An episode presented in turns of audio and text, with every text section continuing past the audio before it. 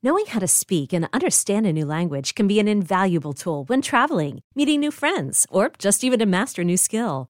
But it's not always simple when you're bogged down by textbooks and structure classes. That's why so many people trust Rosetta Stone. Rosetta Stone is the most trusted language learning program, available on desktop or as an app. It truly immerses you in the language you want to learn, like Spanish, French, Italian, Chinese, and more. You won't just be studying English translations. The Rosetta Stone intuitive process helps you pick up a language naturally, first with words, then phrases, then sentences. Don't put off learning that language. There's no better time than right now to get started. For a very limited time, listeners can get Rosetta Stone's lifetime membership for 50% off. Visit rosettastone.com slash rs10. That's 50% off unlimited access to 25 language courses for the rest of your life. Redeem your 50% off at rosettastone.com slash rs10 today.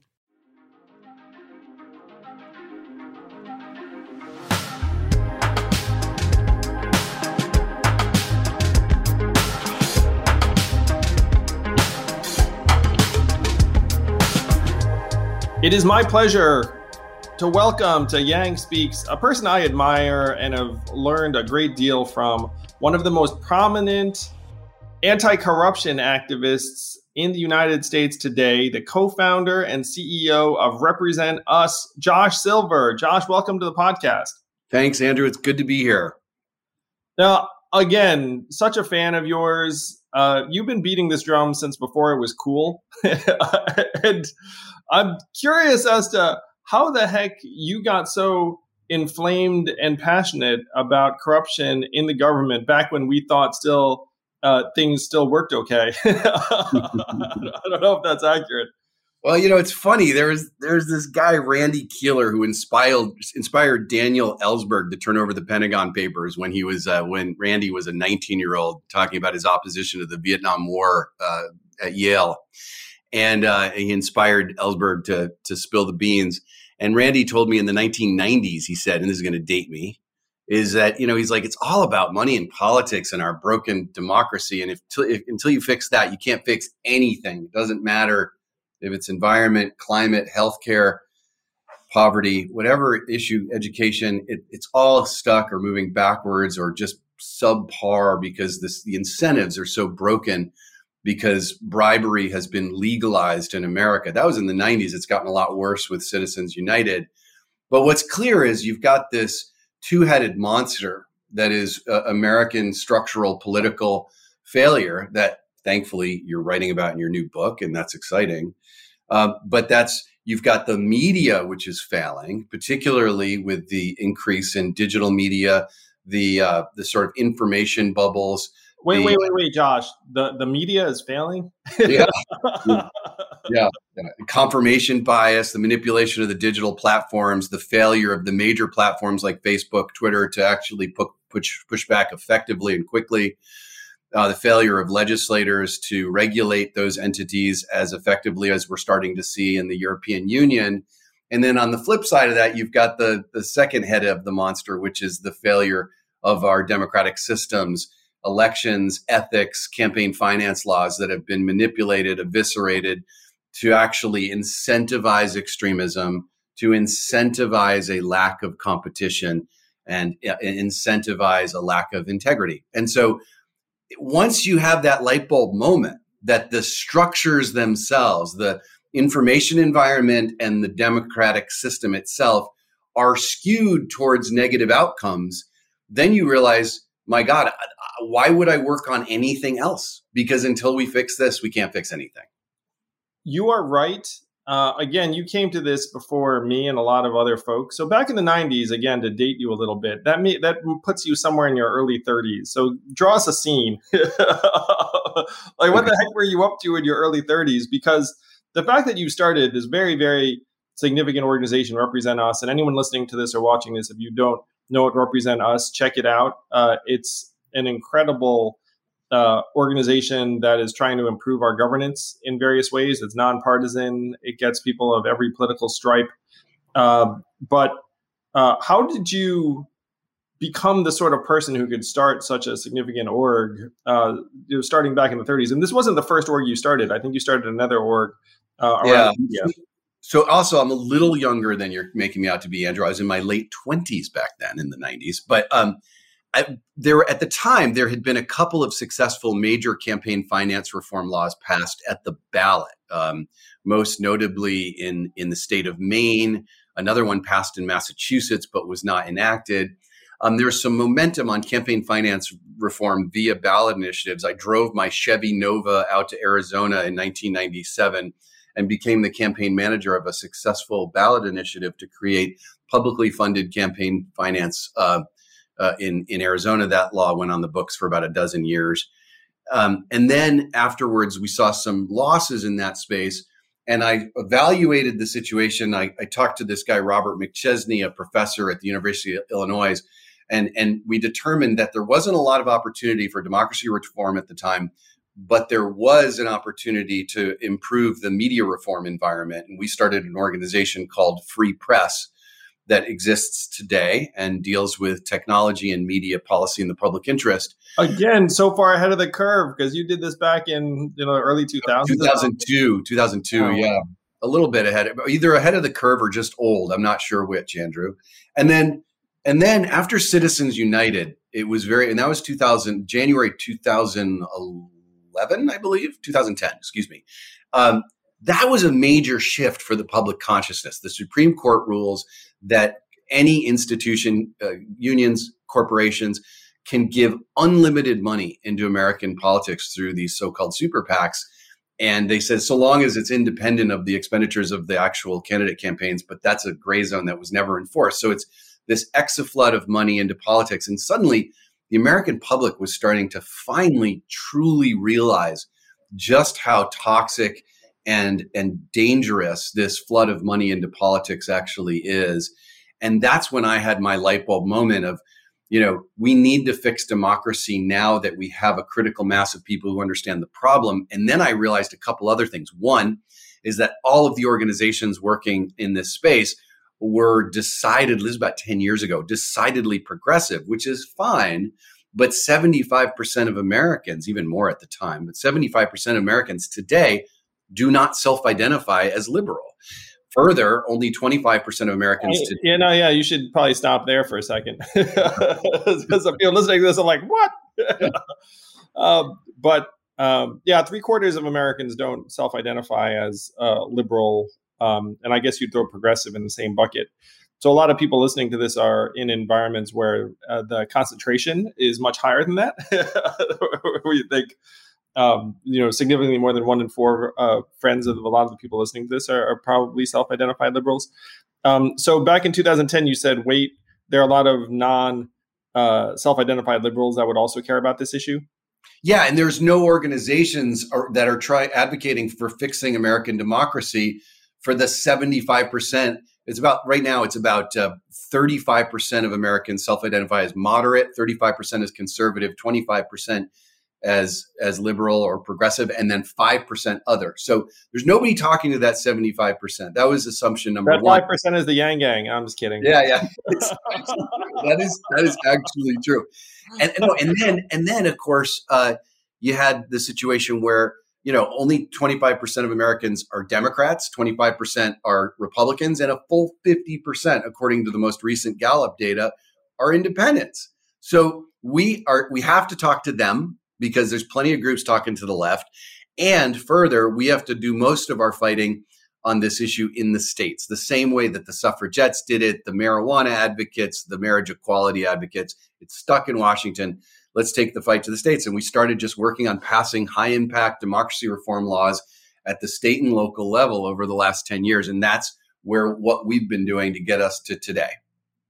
Well, it seems like you're the right man for the job, given that back in '97 you actually stewarded a successful ballot initiative in Arizona. I feel like uh, you know, like you got a taste for it. You're like, wow, we can just make this happen on the ground in the states, uh, and that's what represent us is trying to accomplish in cities and states around the country.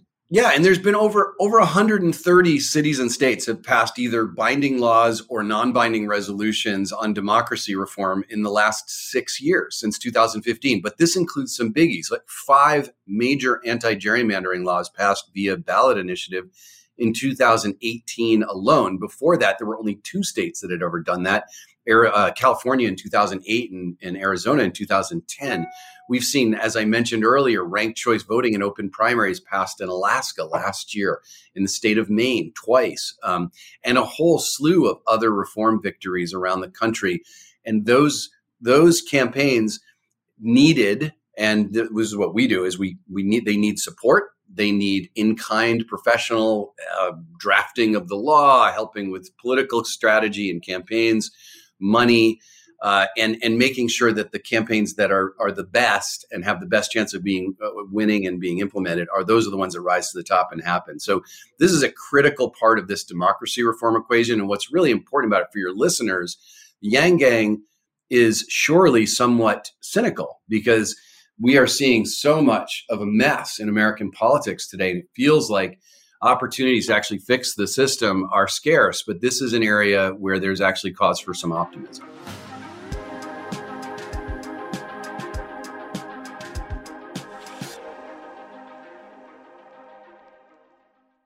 This podcast is sponsored by ExpressVPN. A few decades ago, private citizens used to be largely that private. What's changed? The internet.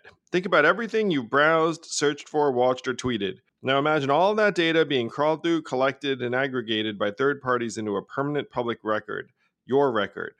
Having your private life exposed for others to see was once something only celebrities worried about. But in an era where everyone is online, everyone is a public figure. To keep my data private when I go online, I turn to ExpressVPN. Do you know there are hundreds of data brokers out there whose sole business is to buy and sell our data? The worst part is you don't know what they're doing. You don't get to have your say.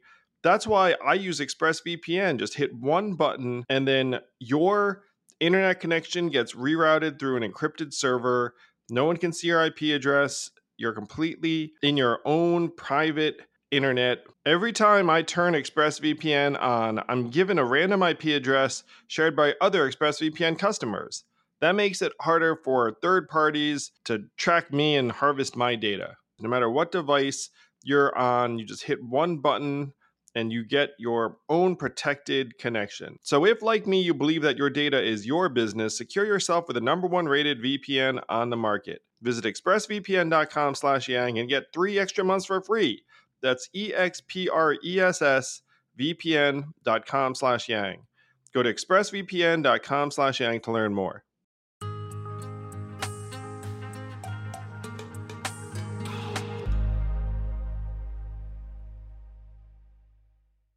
Uh, I, I do want to retrace back to your personal history uh, because a lot of people listening to this are, are probably thinking, how the heck does someone become someone like Josh who winds up doing this for a living, uh, starting a, a, successful org? So you grew up on the East Coast, right? Uh, did you grow up around political activists? I think your your mom was like a writer or poet. Is that correct? Yeah, she's a poet, and she was she was an activist. Uh, and I had people like that guy Randy Kehler, who I mentioned, who was my neighbor, who inspired Dan Ellsberg. So there was definitely a bastion of activists where I grew up. They tended to be progressive, um, but yeah, that was an inspiration. Another part of my story that you might have heard is you know when I was 26, so before Arizona um, I was in South America on this epic adventure, and we were uh, me and a buddy were ambushed, and he was shot and killed, and I was sort of shot and left for dead.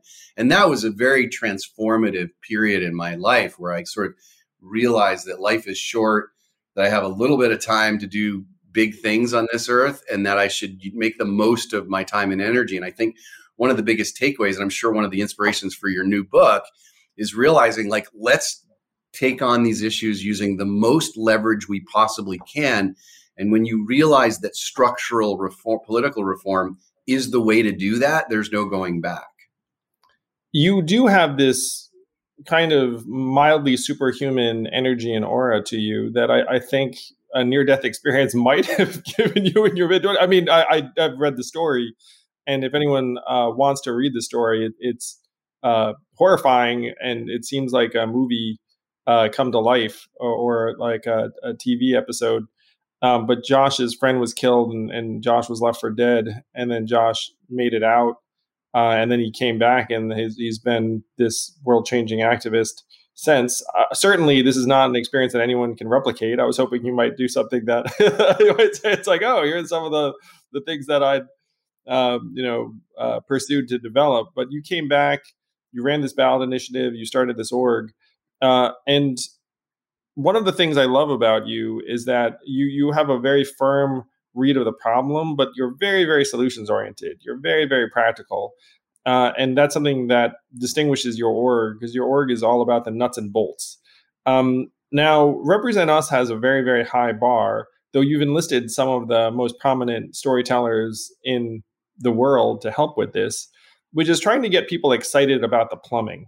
you know what I mean? Like, it's a lot easier for me to excite you about the uh, issue of the day, the, the political back and forth, but it's harder to get someone excited about the mechanics.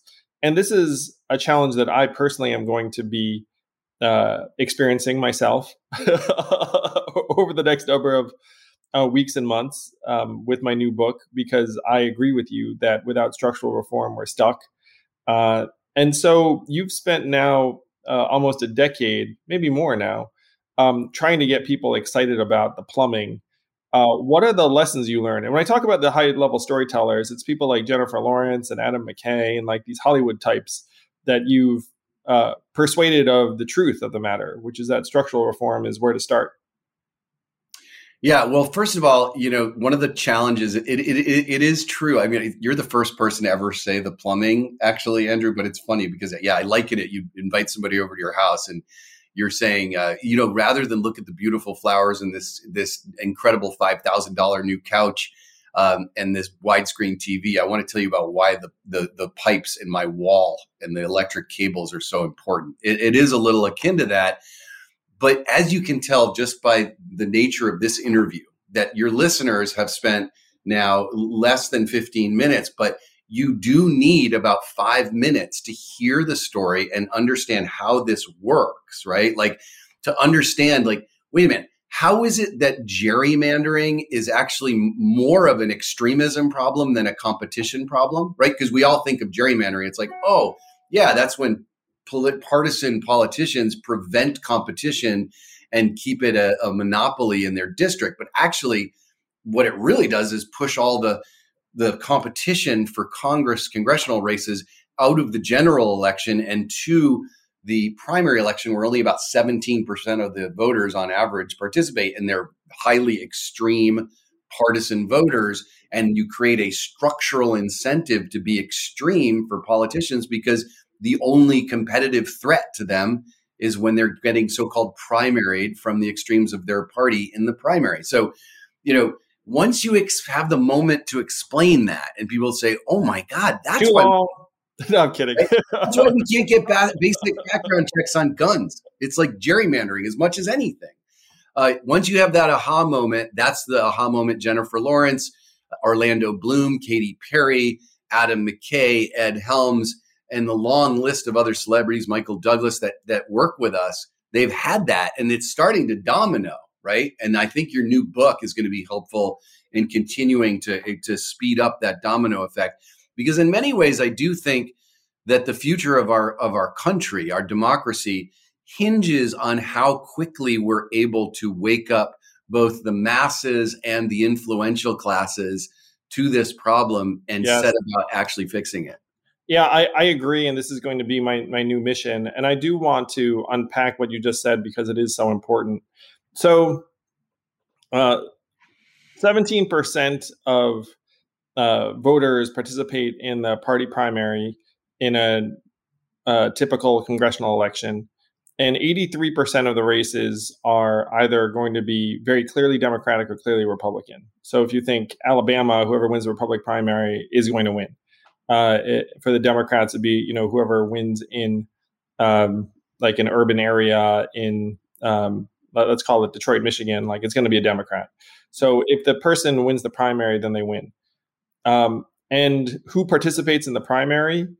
Uh, number one, the members of that party, uh, but number two, the most activated members of that party, about 17%. And there's a very famous quote by a guy named uh, Boss Tweed, who's of New York politics, and he said, um, "You can do the electing as long as I get to do the nominating." And so the average voter doesn't really have a meaningful choice because by the time it gets to the general, it's predetermined.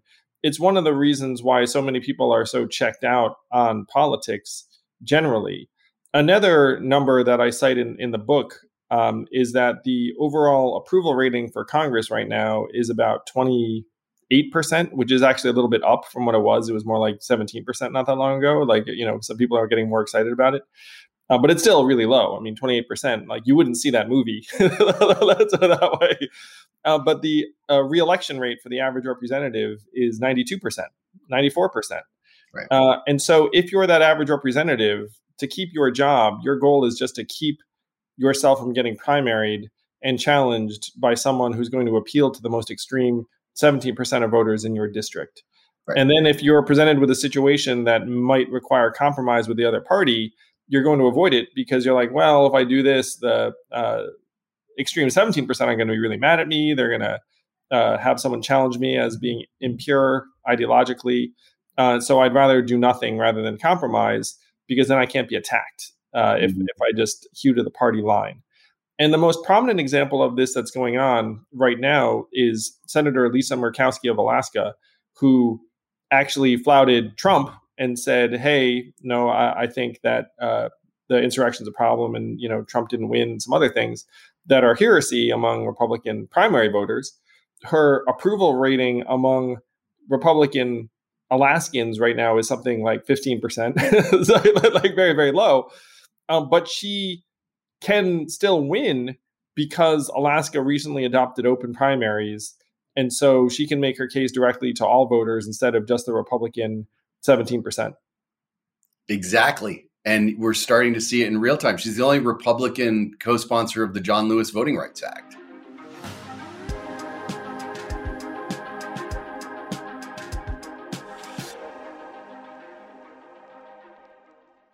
This podcast is sponsored by Helix Sleep. I've always been a mattress guy because I figured if I'm going to do something for up to eight hours, maybe I should do it right.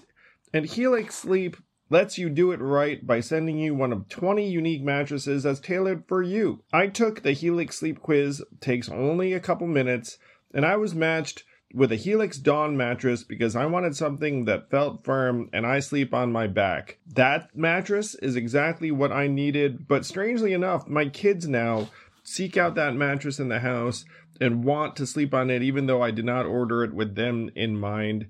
If you have a high quality mattress, it is a game changer, a huge difference maker.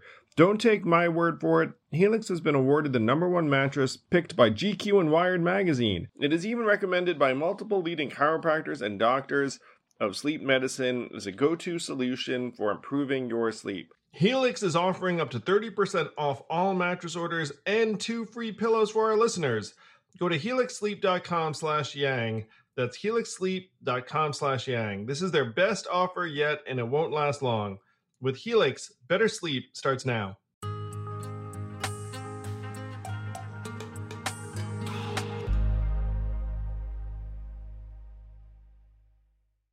I'm I'm going to do something out of a little out of character. I want to turn the interview to you for a second. You'll probably want to turn the same question back to me, but you know, there's been this major shift in American politics over the last few years where a, a majority of the Republican, I, I say this as a truly nonpartisan organization and, a, and an independent myself as a voter, a, a majority of the Republican Party has gone kind of full, almost like Russian style autocratic, where they want to just sort of rig the rules in their favor blatantly and prevent competition and prevent participation from voters who they think are not going to vote for them.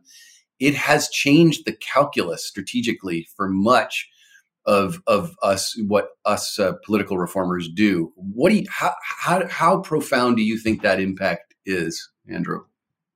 Well, it, it certainly makes it harder to try and uh, present bipartisanship as the answer or be even handed if one side seems like they're trying to rig the rules right and left. Um, right. The, the, the thing that I'm uh, mindful of is that uh, if you have an independent actor like Lisa Murkowski, who last I checked is still a Republican, um, that that it just goes back again to the incentives problem. It's like you have people who are trying to rig it because they think that's going to be good for them and their self interest, uh, that we have to uh, try and change the incentives uh, for the people involved and, and line it up with um, more of the American public. Because I think the people that are doing the rigging that you're describing tend to be hyper partisan, um, yeah. and and the and they may control the party in certain places, um, but I don't think they represent, you know, a majority of voters in any area. They might eh, they might represent a majority of hyper partisans in an area. so so to, so to me, uh, this makes your work. Uh, I'm going to call it our work because I'm going to be joining you in this. Um, all the more vital. Like we need to hurry it up. So you've been running an organization now, doing great work for like a decade. Um, uh, and then there's a, a, feeling that the ground is uh, shifting underneath our feet. Like yeah. you're that that things are not going well really. Like we're, we're not winning. It seems like the democratic institutions are disintegrating in real time and we're looking around being like wow voter suppression laws. Like that, you know that's not very that, that's not very uh, patriotic of you or you know the, or principled of you um, and so it requires us to think bigger about what kind of changes we need to be fighting for i think um, would you agree? I do. And I think there are some changes long term that we need to look at much more seriously, like like multi-member districts, uh, which is another policy that would have a profound impact. For example, it would actually end the gerrymandering debate immediately if you had multi-member districts because it's a completely different way. So, uh, for example, just so people who don't know what it is, in my state of Massachusetts, we have nine members of Congress from Massachusetts. They're actually all they're all Democrats. There is quite a bit of gerrymandering in my state.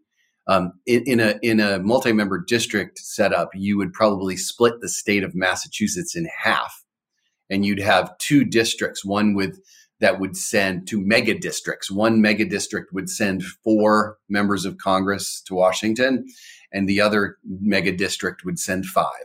And then in the election, um, all of the all of the the primary election, all of the um, candidates are, uh, or excuse me, the general, they're all on the same docket, and uh, you just simply pick the one that you want the most out of all these many candidates for Congress, and then the top four or five vote getters out of that entire pool, they all go. So what you end up having is you have a decidedly conservative member go you have a decidedly uh, liberal one. You probably have a Latino candidate, uh, candidate who goes, a black candidate who goes, what have you. But it's like a, a it's a superior system, and it gets us closer to the the, the benefits of a parliamentary system in a federalist uh, environment.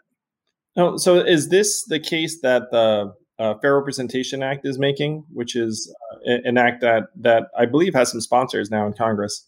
yeah, no chance of passing anytime soon, but it's the right idea. And when we've seen this this the proposal introduced via ballot initiative in select cities around the country, it has almost won several times. So it's actually something that's got a shot.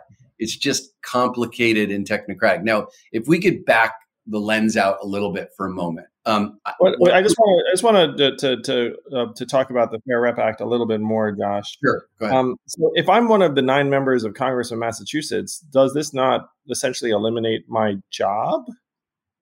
Oh, currently, you yes. would. I mean, if you're one of the members uh, today, you, you're actually in a pretty good position because you have name recognition, and so so you could, you could you could win in the mega free for all. Yeah, I guess that's true. Nothing to preclude you from doing it. The, but the, the, the opponents of this policy, just like with ranked choice voting, are the two major political parties, right? Because they currently enjoy a duopoly. You of all people know that more than anybody, and so multi-member districts like ranked choice voting are a direct threat to it.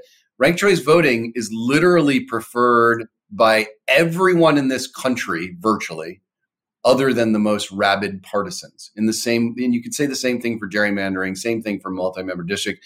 The things that would actually really fix things are despised by the partisan supporters of the Republican and Democratic parties. Yeah, and again, uh, it, it's one reason I'm so excited about your work is that there almost needs to be a party for nonpartisans, which is, I think, sort of what represent us um, is the the beginning of. Um, I, I and I love the fact that you got these high level celebrities to lend their energies to it um, because it, it's such like a principled populist case that everyone should be able to get behind. Um, and uh, you know, and and a, a, lot of politicians, I think, are or sorry, a lot of celebrities are somewhat reluctant to touch politics. Um, so it, you know, it's a tremendous sign. Plus, they all have buddies. All the celebrities know each other. well, it's also Andrew. It's practical. I mean, you know, Jennifer Lawrence, for example, she is from Kentucky and she's from a really conservative Republican family. And part of the reason she got behind this is she was like, you know what? I was tired of the us versus them and I wanted to get behind an issue where I can say, you know, this really truly isn't about whether you're a Democrat or Republican or liberal or conservative. This is an American issue.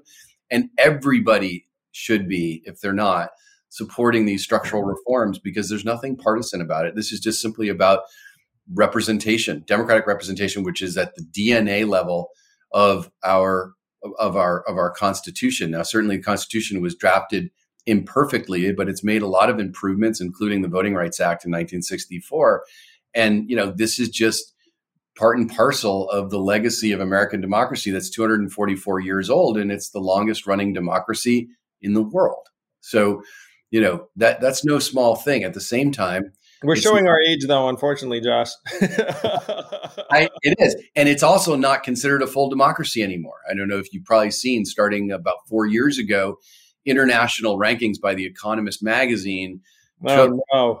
took the United States out of the category of a full democracy. And it's there's only about 18 of those left in the entire world. And we are now considered a partial democracy because our democratic institutions are so beaten down and broken. Wow. Did they throw us in the oligarchy category? it's terrifying. No, we're we're like down there with like Turkey. I mean, it's I don't think we're that low, but it's it's bad. It's it's it's really bad, and it's because uh, I, you know it's not and it's not just Trump, right? It's de- like Trump definitely notched us even lower, but this happened, um, you know, before Trump, and and it's it's been just getting worse. Now, if I can pull out the lens the lens back a little bit for your listeners, I think it's important to note, like you know, in the in the fight to reclaim the soul of American democracy, I would argue there's sort of three major fronts that need to occur simultaneously. One is, you know, we need to continue to build this movement. And if you go to represent.us, you can see this, you can sign up and be part of this. But like, we need millions and millions of people who understand, have the light bulb moment, understand. I'm going to try and get us the millions, Josh. Yeah. And the book's going to help. Book's going to help. And then number two, you need to keep doing what the suffragettes and marijuana advocates and marriage equality people did, which is just keep passing laws at the city and state level opportunistically, where you just pass laws that could change things that are right for that area and you're not too dogmatic about it has to be ranked choice voting, it has to be anti gerrymandering. Just pass good laws wherever and whenever you can. And we have to keep doing that. And then the third area is particularly more important now is you have to stop bad things from happening. Like these 30 uh, voter suppression bills that have passed in 18 states in the last seven months. This is a big problem. And we have to continue to beat back against voter suppression. We have to beat back the massive gerrymanderings that are actually, you know, the census data went to the states in August of this year. And now the states are setting about gerrymandering in a more extreme fashion than they have ever because it happens every 10 years. It's happening this year. The supercomputing powers are better than ever. And especially states like North Carolina, Florida, Texas, it's out of hand. I mean, the Democrats could have some really, really weird shaped voting districts. They're they're gonna be like they're gonna like follow like particular neighborhoods around. It's gonna be totally bizarre. Mm-hmm. Big data fueled gerrymandering.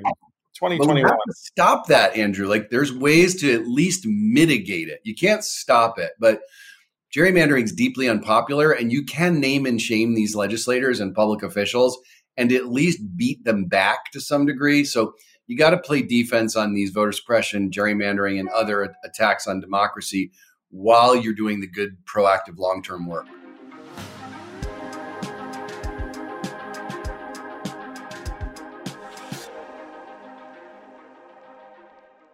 I'm Sandra, and I'm just the professional your small business was looking for. But you didn't hire me because you didn't use LinkedIn jobs. LinkedIn has professionals you can't find anywhere else, including those who aren't actively looking for a new job but might be open to the perfect role, like me.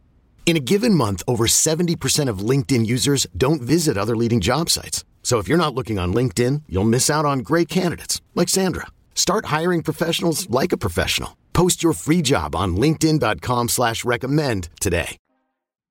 Are there local initiatives that you can call out for people that happen to reside in those areas that uh, you're excited about right now? Yeah, so there are some exciting things underway. Uh, Utah may be moving forward um, with a with an open primary ranked choice voting. It's possible, not we don't know yet. Missouri is looking closely. Arkansas, Oklahoma.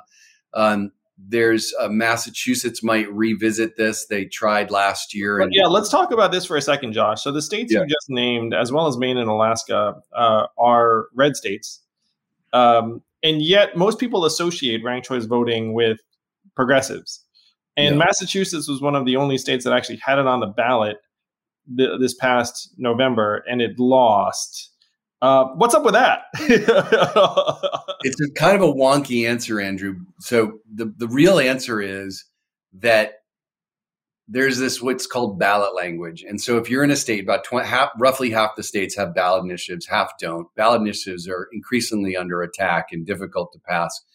But when you go to vote yes or no on a ballot initiative, you read what's called the ballot language, and it says, "Do you want to vote yes or no to a law that would do blank?" And the problem with with ranked choice voting is that a technocrat in the attorney general's office writes that. And that's not a bad thing. It's just reality. And they tend to write literally what the law does. And in the case of ranked choice voting, it's like you're just a regular Joe. You just dropped your kid off at soccer. You're late. You're tired. You haven't had dinner. And it's like this law shall make it so that I can rank my candidates in a sequence of three. And if one person doesn't get more than 50% of the vote, then your last place vote will instantly be applied. And people just gloss over and are like, I don't know, I'm confused. This makes no sense. No. And that's a fundamental challenge, which and it's the reason why Massachusetts lost. And it would have required a 20 or 30 million dollar persuasion campaign.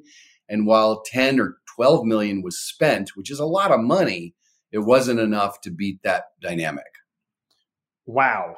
Uh, is there a way to improve that language, or is it just a case that the attorney general is going to write it? And is the attorney general just risk averse, or is there self interest where they're like, I kind of don't want this thing to pass, so I'm going to make it confusing? Sometimes that's the case. It wasn't the case in Massachusetts. In Massachusetts, the the attorney general here is actually quite friendly towards these kinds of reforms. The problem is, is that the, the short answer is no. You don't have sufficient control over that because you know it, they, they literally the the law says that the attorney general's office has to make a description of the law, put it on the ballot, and voters decide. And it suddenly becomes very political and tricky if you alter it. So it's just an inherent obstacle. And this is one of the many that we have. And that's why we're not going to see these kinds of reforms pass until we it's truly, back to the plumbing, man. It's back to the plumbing. We got to and, build, and, and it's back to your book. It's like building a giant number of people who are keenly aware of this and like you know getting 20% of americans to actually know what's going on here which is a lot but it's doable and it would be a game changer because if we did if we could get one out of five americans to have the light bulb moment hopefully you're having right now listening to this podcast well then we can actually win these things yeah, amen. So if Massachusetts got it on the ballot in November of last year, does that mean it's going to be on the ballot again in 22? No, it means it's dead, and there's going to have to be a whole new signature drive, a whole new effort. Um, so there's a lot of work to do. The other, but the, so I and I don't whether that happens or not is anybody's guess. There's also an increased use of legislative lobbying. Like so, for example, a quiet, important victory this year, the Vermont state legislature passed what we call Colorado style vote by mail, which is a 100% vote by mail system. Every voter gets a ballot and uh, it comes with postage and it goes to a, a system where three out of the five highest voter participation states in the 2020 election were Washington, Oregon, and Colorado that all have 100% vote by mail systems. It's contrary to what former President Trump says it's secure, it's reliable, it's proven, it's convenient. And if we had that everywhere, it would be a complete game changer. It just passed in the state of Vermont. So we're going to see more efforts like that in other states around the country via legislative lobbying. So as I said before, we just have to keep chipping away at it.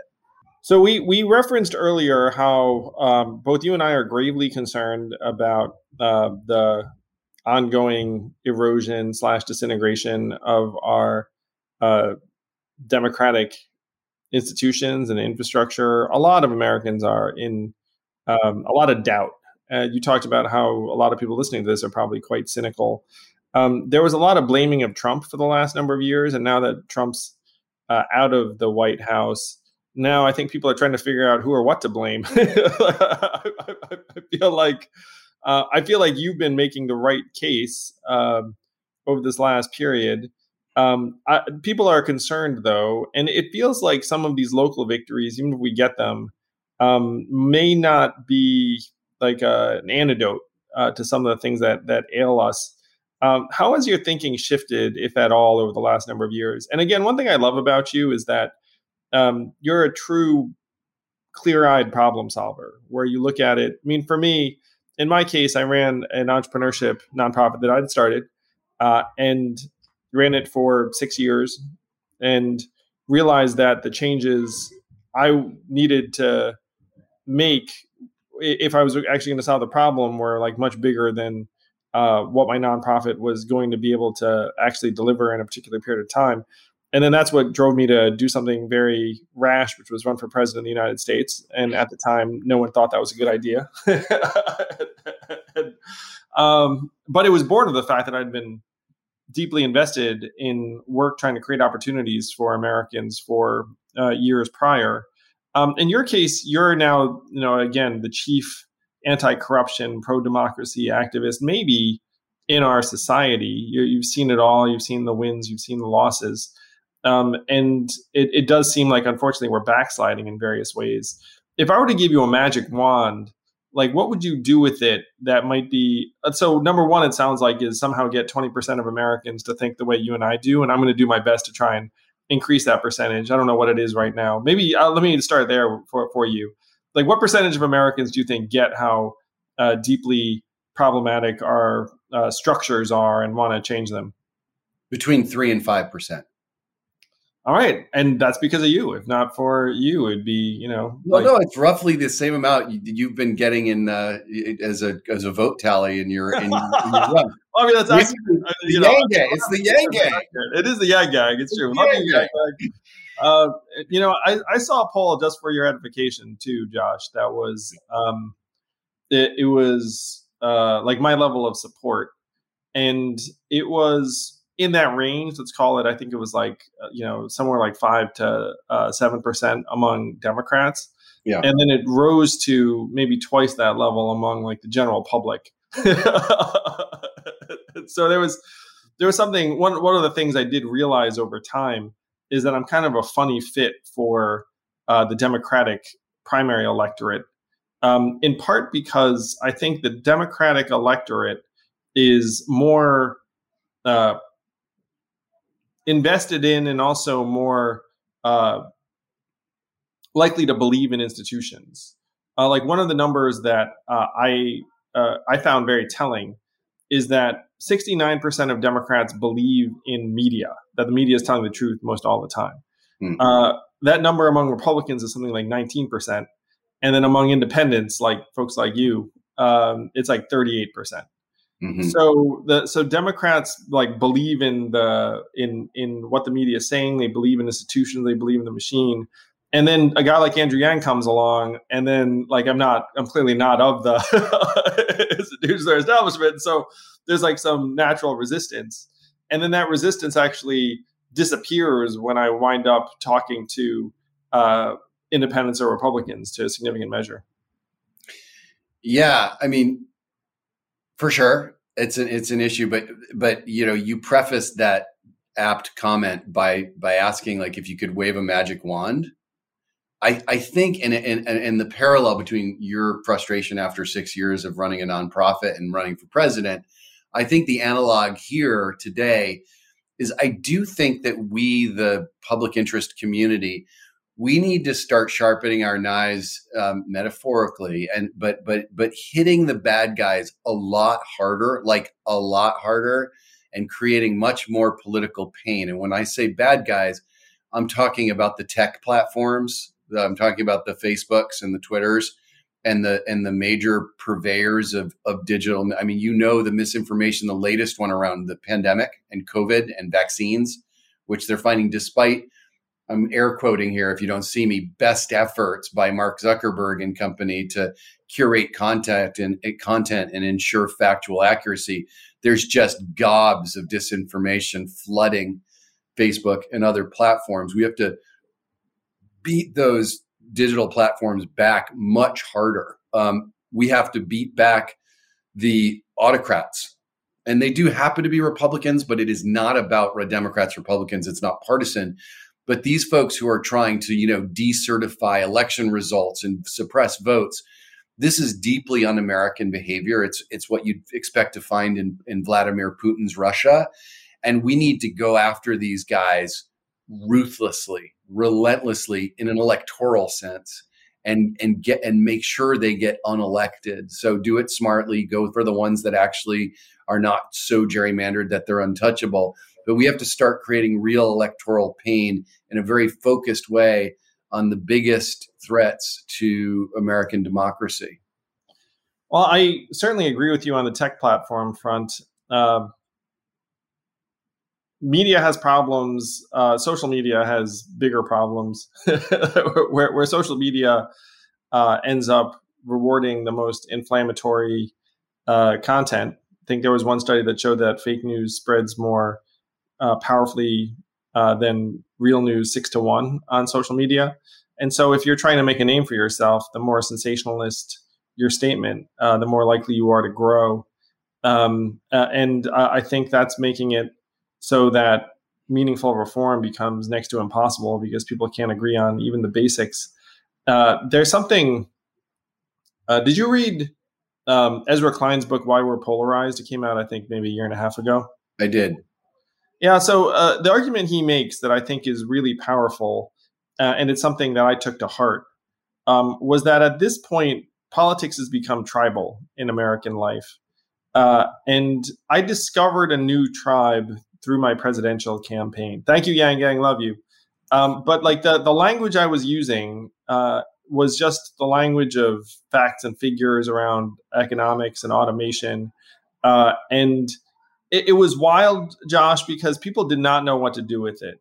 Like like people in the political world were like, this stuff uh, you know, is so foreign to me, like talking about the loss of 4 million manufacturing jobs or 40,000 manufacturing jobs in Iowa or, or, or, the death of retail.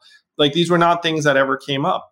And, and I think that if you take Ezra's uh, learnings seriously, which I did, one thing he said that really hit home, and people should reflect on what this means, is that the correlation between your political viewpoint and your policy viewpoints is uh, very low. that uh, that because I say I'm I'm conservative, and then if I actually list out a bunch of conservative policies, like my correlation with those policies is actually going to be kind of low. Like I'm probably going to be pissed off at high drug prices too. I'm probably going to be pissed off like a, at a bunch of stuff. Um, the the correlation on a statistical level is only 0.25. Um, it would be one if it was perfect. And the thing is, we all imagine that it's close to one. That you know, but but the truth is, Americans function in teams at this point and not in white papers. Um, so I discovered a new tribe uh, through my presidential campaign that responded to uh, economics and technology talk and automation um, and like that that's really what the task ahead of us is in my view josh is to build this new tribe around a tribe of facts and truth and anti-corruption strengthening democracy. Um, social media does make that harder because now even facts are um, you know increasingly disputed which is a very dark thing um, and uh, I do think that you're going to need the tech platforms to be at the table if you're going to truly fix this.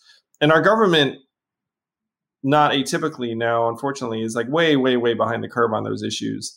Um, I'm a big fan of Tim Wu, who is part of this administration, uh, who is very sophisticated in his thinking. Um, the average member of Congress, I think, is barking up the wrong tree. Um, if you looked at the tech hearings, like they, they were arguing about issues that I thought missed the mark um, very significantly. And so, uh, just throwing in my echoing uh, the fact that if you're talking about the tech platforms, you're right.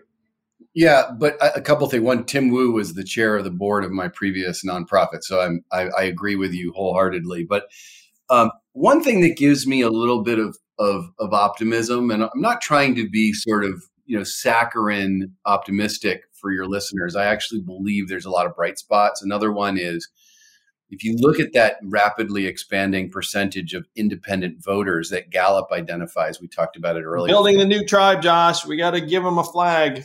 Yeah, and and you know, a lot of people listening will say, "Yeah, I get it. They're fifty percent," but of the fifty percent who identify as independents, most of them, and this is true, reliably vote with one major one or the other. Yeah. But the fact that they're independents is a real opportunity for us because that's just massive fertile ground. Not only is that 50% much more predisposed to joining this new tribe of ours, that's also fact based, by the way, you didn't mention that, but also there are high percentages of self identified Republicans and Democrats who are deeply unsatisfied with their party. So, no. yeah. yeah, it is fertile ground, and that is that is how this can all happen and start to domino the way we need it to. And we only need 11 million Americans to join the tribe. There was a study that looked at successful political moment, uh, movements historically in every country around the world over the last hundred years. An extensive study that showed that every movement that had uh, mobilized at least, I think it was 3% of the population. I, I need to relook it up. In, in our case, it would work out to about 11 million Americans. They were all successful. It was the unifying trait. Well, that's great. 11 million sounds very doable. That's going to be my new target number. Uh, okay. I live on goals, Josh, as I know you do too. It's the only way you've gotten so much done. Yeah. Uh, if, if, someone wants to support your work or keep up with you, uh, is represent.us the best place for them to go? It is. Join us. Um, we, we, you have a home with Represent Us. We are nonpartisan. We're about real solutions. We're about reclaiming democracy, getting every issue un- unstuck, and we can't do it without 11 million people. So, by all means, join. Represent Us is the truth. Josh Silver is a class act, uh, and I can't wait to work with you to build this tribe. Thank you so much, Josh. And again, man, I learned so much from you. Uh, you have been fighting the good fight for years and years now, and we're going to get you a lot of company. Likewise. Thank you, Andrew. Good being on.